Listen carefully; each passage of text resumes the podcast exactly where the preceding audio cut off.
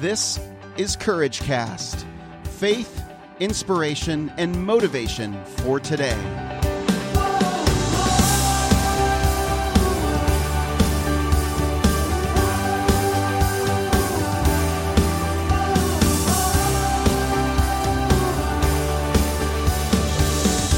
Well, hey, friends, this is Eric Nordhoff, and you're listening to another episode of Courage Cast. Today, we start a two part interview with Charlie Weir, my pastor, who I have been grateful to be able to sit down with and talk about some very important issues, uh, not only in my life, but I think it'll be something that we all deal with. We all struggle with our faith and with our salvation and our belief that our only hope is the hope of the gospel of Christ in our lives. And so we got dive into that in the first of a two part conversation. And then after these two days, we'll continue on. If you would like to, you'll have the option to continue, hear the rest of our conversation, which is very, very vital in your decision to walk with Jesus. So here it is, the first of my two part conversation on the Courage Cast with Pastor Charlie Weir. Well, I am so grateful and honored to have my pastor, Charlie Weir, here in the Courageous Community Studios. I've never called him that before. Well, that's what they are. Welcome, Charlie. Thank you. now, Charlie, um, we um, just a quick little intro for for uh, our audience and for um, uh, about you. Uh, we had been kind of moving through church, uh, d- going back and forth around uh, here in Middle Tennessee, and have, and have been at several churches, and we were kind of ready to be done looking, ready to be done searching, and we'd kind of come out of a small church experience, which wasn't all that bad. I, I think it was. It was it was served a wonderful purpose for us, but when we came to Gateway, uh, we we kind of did it reverse because I remember when we started going to other churches, we were we went there because our friends went there, but we actually didn't have many friends at Gateway. We actually started going there because Krissy was work starting to work with Michael Farron, our worship pastor, and then you kind of came through the offices because the studio was right there, and you kind of make yourself comfortable. I, I, I fancy myself as a songwriter. One thing you got to know about Charlie, everybody in the audience, is he's got a very dry sense of humor. And, and, I love that about him because I have a very dry sense of humor. And um, yes, you are. Most of the messages you should get about a ten percent cut, right? Or or yeah, more. I, am so I when I met Krissy, um, I guess I had just needed a break from my desk, and I walked down to the uh, office where Michael and her and she was writing, and so that's kind of how I met Krissy. Yeah, tell me about those first um, few times. What do you remember? If you remember anything about walking in there and well, I, oddly enough, I'm the oddest person to live in Nashville because I never liked music, um, and so you could have put, you know, you could have put Bon Jovi down in the office, and I wouldn't have known who the guy was, even though we're both New Jersey people. Oh, you would have known Bon Jovi. I, I, I mean, I would have known there's some weird dude with long hair in the office, but I wouldn't have known Okay. the guy's name. Really? I mean, wait, there's been people through those offices that's written some really, really huge songs, but I don't know who they are, and I think that's kind of what Michael you know, liked. And um, so, I, you know, I didn't know your great name. I didn't know that song. I didn't know the songs they were writing then. Um, but I had, I think I just kind of made a comment of, of how powerful I thought those lyrics were on your great name. And then, as a matter of fact, I think that she had written a song that had said something about um, a puddle at your feet yeah, was a line. Mm-hmm.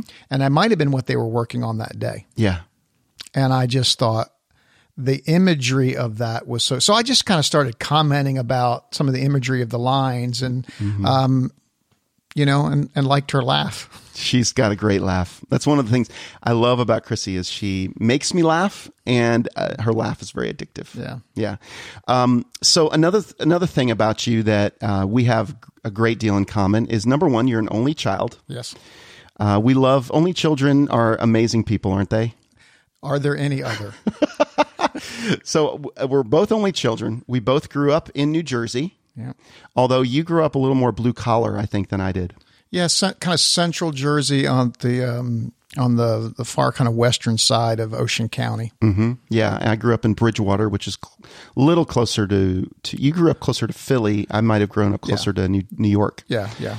Um, and farming community. I grew up kind of in a farming community. farming. Okay, yeah, right, right. Um, yeah, I grew up a little more s- suburbs slash now kind of city life. Um, and uh, what else do we have in common?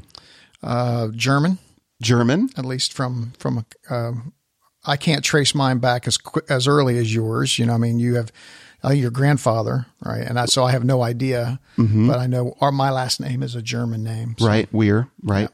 The golfer is uh, from Canada. Is, He's is Canadian, uh, Canadian, Mike yeah. Weir. Yeah. Mike Weir. He's not related to you. No, there was a Grateful Dead, Bob Weir, and there was a player for the Toronto Maple Leafs, also Bob Weir, but Uh-huh. No. no, none of them can claim me. Okay. Okay. That's said like an only child. Very well said. Anyway, um, and so you know, I, we we identified with one another. I think pretty pretty quickly. Even though I didn't get to know you right away, Krissy got to know you better. So all that to say is, we got to know the leadership in the church, and you guys weren't crazy. You actually were pretty level-headed, grounded church, and um, and that was very comforting to us. So we kind of did it backwards in the way we normally have done it, which is we knew people, and then we got to know the leadership. And it, you know, anytime you get closer to leadership in a church, you just sense the dysfunction there. So we we kind of didn't have any bad radars about dysfunction, um, you know, because I I didn't grow up in church, and um, I thought church everybody was perfect in church. And then I started working in the Christian music industry and I realized I thought it was going to be all like church. Like everybody was Right. good to each other and kind and not selfish. And I realized very quickly that it, it was just like anything else, you know, very dysfunctional without God when you don't put God in the center of it. So I don't know why I'm saying all that, but I just was, it was nice to be in an environment where you were real and it didn't seem like you were trying to put on a, um, you, you know, you equate that to anything in your life? Well, even though I, I did grow up in church, I did not grow up with both my parents being uh, Christians. Okay. and so I, I kind of lived in the real, what maybe people would say, the real world in terms of working from with my father, working for my father. Being, I was not around Christians. I mean, that just wasn't the environment I grew up in, except when I was at church. So I, I think I had a, a, um, a good kind of grounding that although we can come to faith in Christ, there is still a shaping part of us that, that takes place. And that, um, that the, although kind of our, if I can use the term that Paul kind of uses, although our flesh nature has been, has been crucified with Christ, has been defeated, uh, it still has had a long term effect on us and it's still a draw. We don't, we don't have to follow that draw, um, but it still's there. And so um, people are in process. I mean, I, I like to say that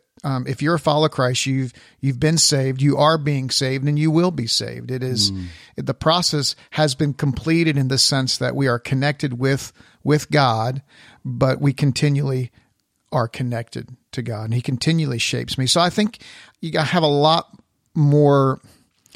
I don't know, a lot more patience with people um, because we're all we're all broken, we're all dysfunctional at some level, and so when you can go ahead and accept that someone is in process, um, it takes the burden off them to be perfect, um, and then my expectations of you.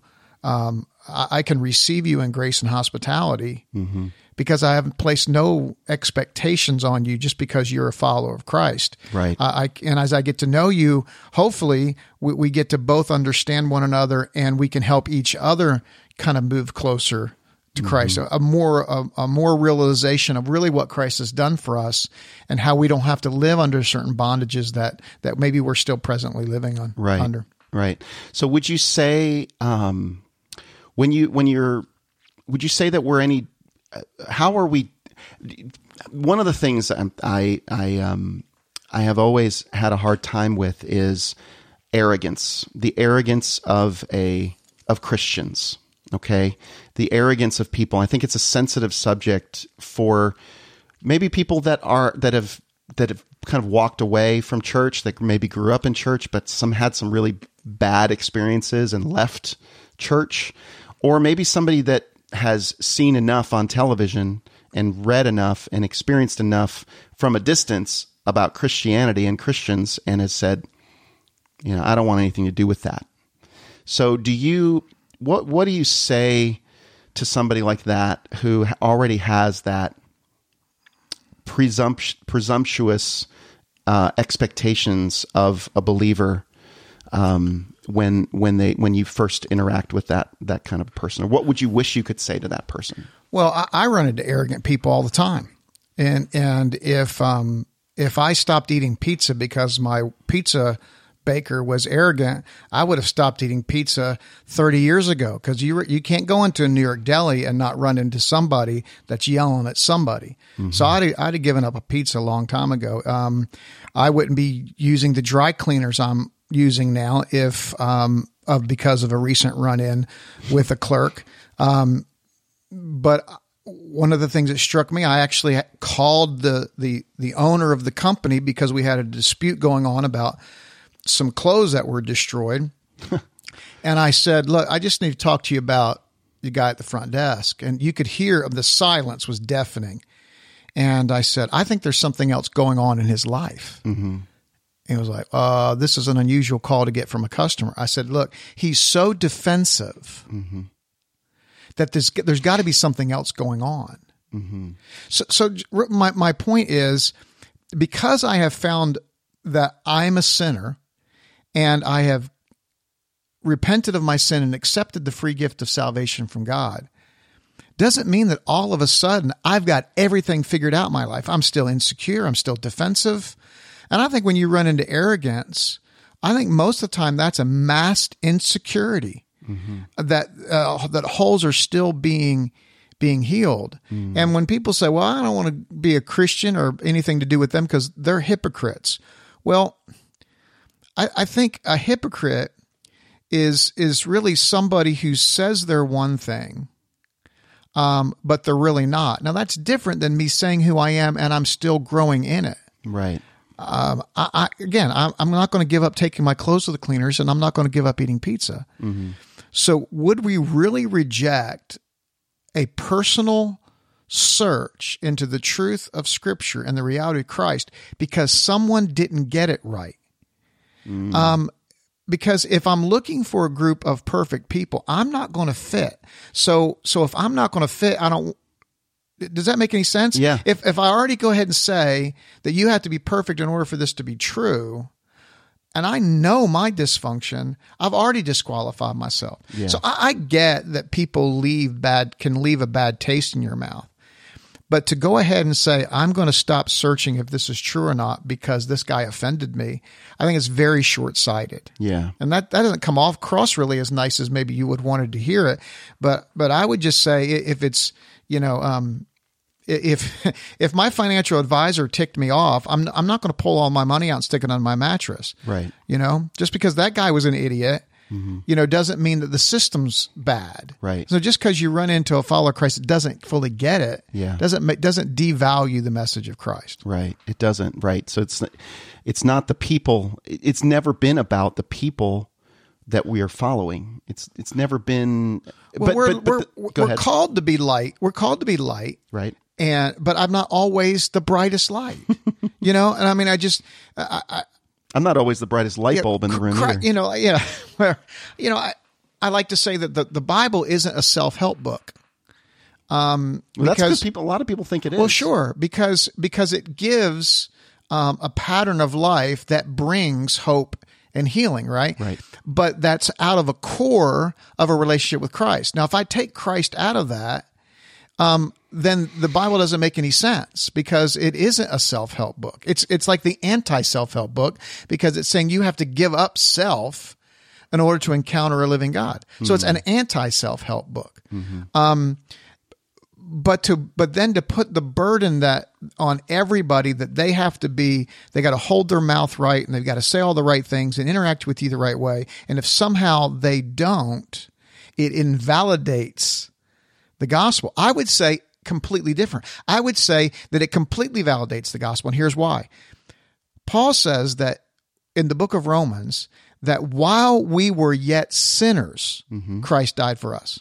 Right. All right. And that at one time we were enemies with God. And yet he, in spite of all of that, he still loves us. So if I'm being a total butt and I'm a believer, it to me, it demonstrates that God is not willing to cast me aside because I'm still in process. Right. Right. Mm. So it does take the pressure off of performance because that is, I think, what people grew up. Some of those people grew up with a sense that they had to perform. Sure. They had to be, they already had to have achieved this somehow perfection wrongly. So they, they believed the lie that they had to already be there in order to be accepted. Yeah, because we we we again, I because we're we're so human. What else can we be? That we misconstrue. Uh, all right, so worship. Let me let me just let me take a pause here. Sure. The reason why Sunday worship is so significant, especially and I believe in a Western American culture, is it is the one time in our week where we're not the center. Mm-hmm.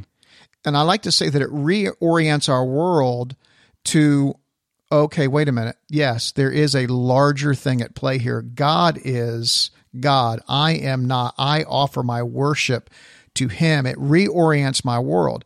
Now, now why that's important is I can't perform up to the level of God. Never could, never would. Or if I could, there was no need to send a savior. Right. So, but I, but so when I try to perform to earn his um, acceptance, acceptance, and mm-hmm. I have all again negated the gospel because the gospel is he came even before I ever once tried to perform anything mm-hmm. for me. Right.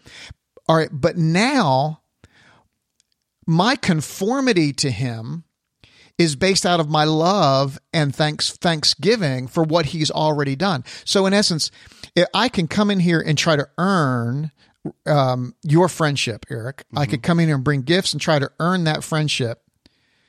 Or I could I could still bring a gift, but that gift be an expression of my thanksgiving for our friendship. You see, it's the same expression, but it's for two different reasons. It's the same act. It's the same act. Different intention. Different intentions. One is a thank you, man. I so hope we can go play racquetball today. Mm-hmm. The other is, wow, if I don't bring Eric this, this, and this, then we won't get to do this, this, and this. Right. One is a great expression of the relationship. The other is an attempt to earn something that's already given. And I think God continue wants us to see, dude, look, you it's like it's like the Jerry Maguire movie. You know, you had me at hello. Right. right. You know, this has already been done. Can we get on with you experiencing the joy of what this relationship's like? Because mm-hmm. you you you couldn't earn it before. Right. And you can't pad it now. You get all of me. You don't get parts of me now and perform better and you get parts of me later. You get all of me now. Well, I have been wanting to have this conversation with uh, my pastor, Charlie Weir, and uh, this is just the beginning. We talk for about an hour and a half in the full conversation, but I'm not going to do that to you. I'm I'm committed to keeping this shorter. And so tomorrow we'll have another 15 minutes or so of conversation and then you'll have the option to listen to the entire conversation uh, where you'll get to really understand what it means to accept Jesus as Lord and Savior and give you an opportunity to receive Him and begin a relationship with Him or reconnect with Him in a way that's not judgmental, that is very, very easy, and sets you on a path that. Uh, that to be honest with you is the best and the greatest adventure I could ever imagine. So that is uh, still to come. But tomorrow we'll talk again with Pastor Charlie, and I can't wait for you to hear what he has to say about faith and walking in Christ.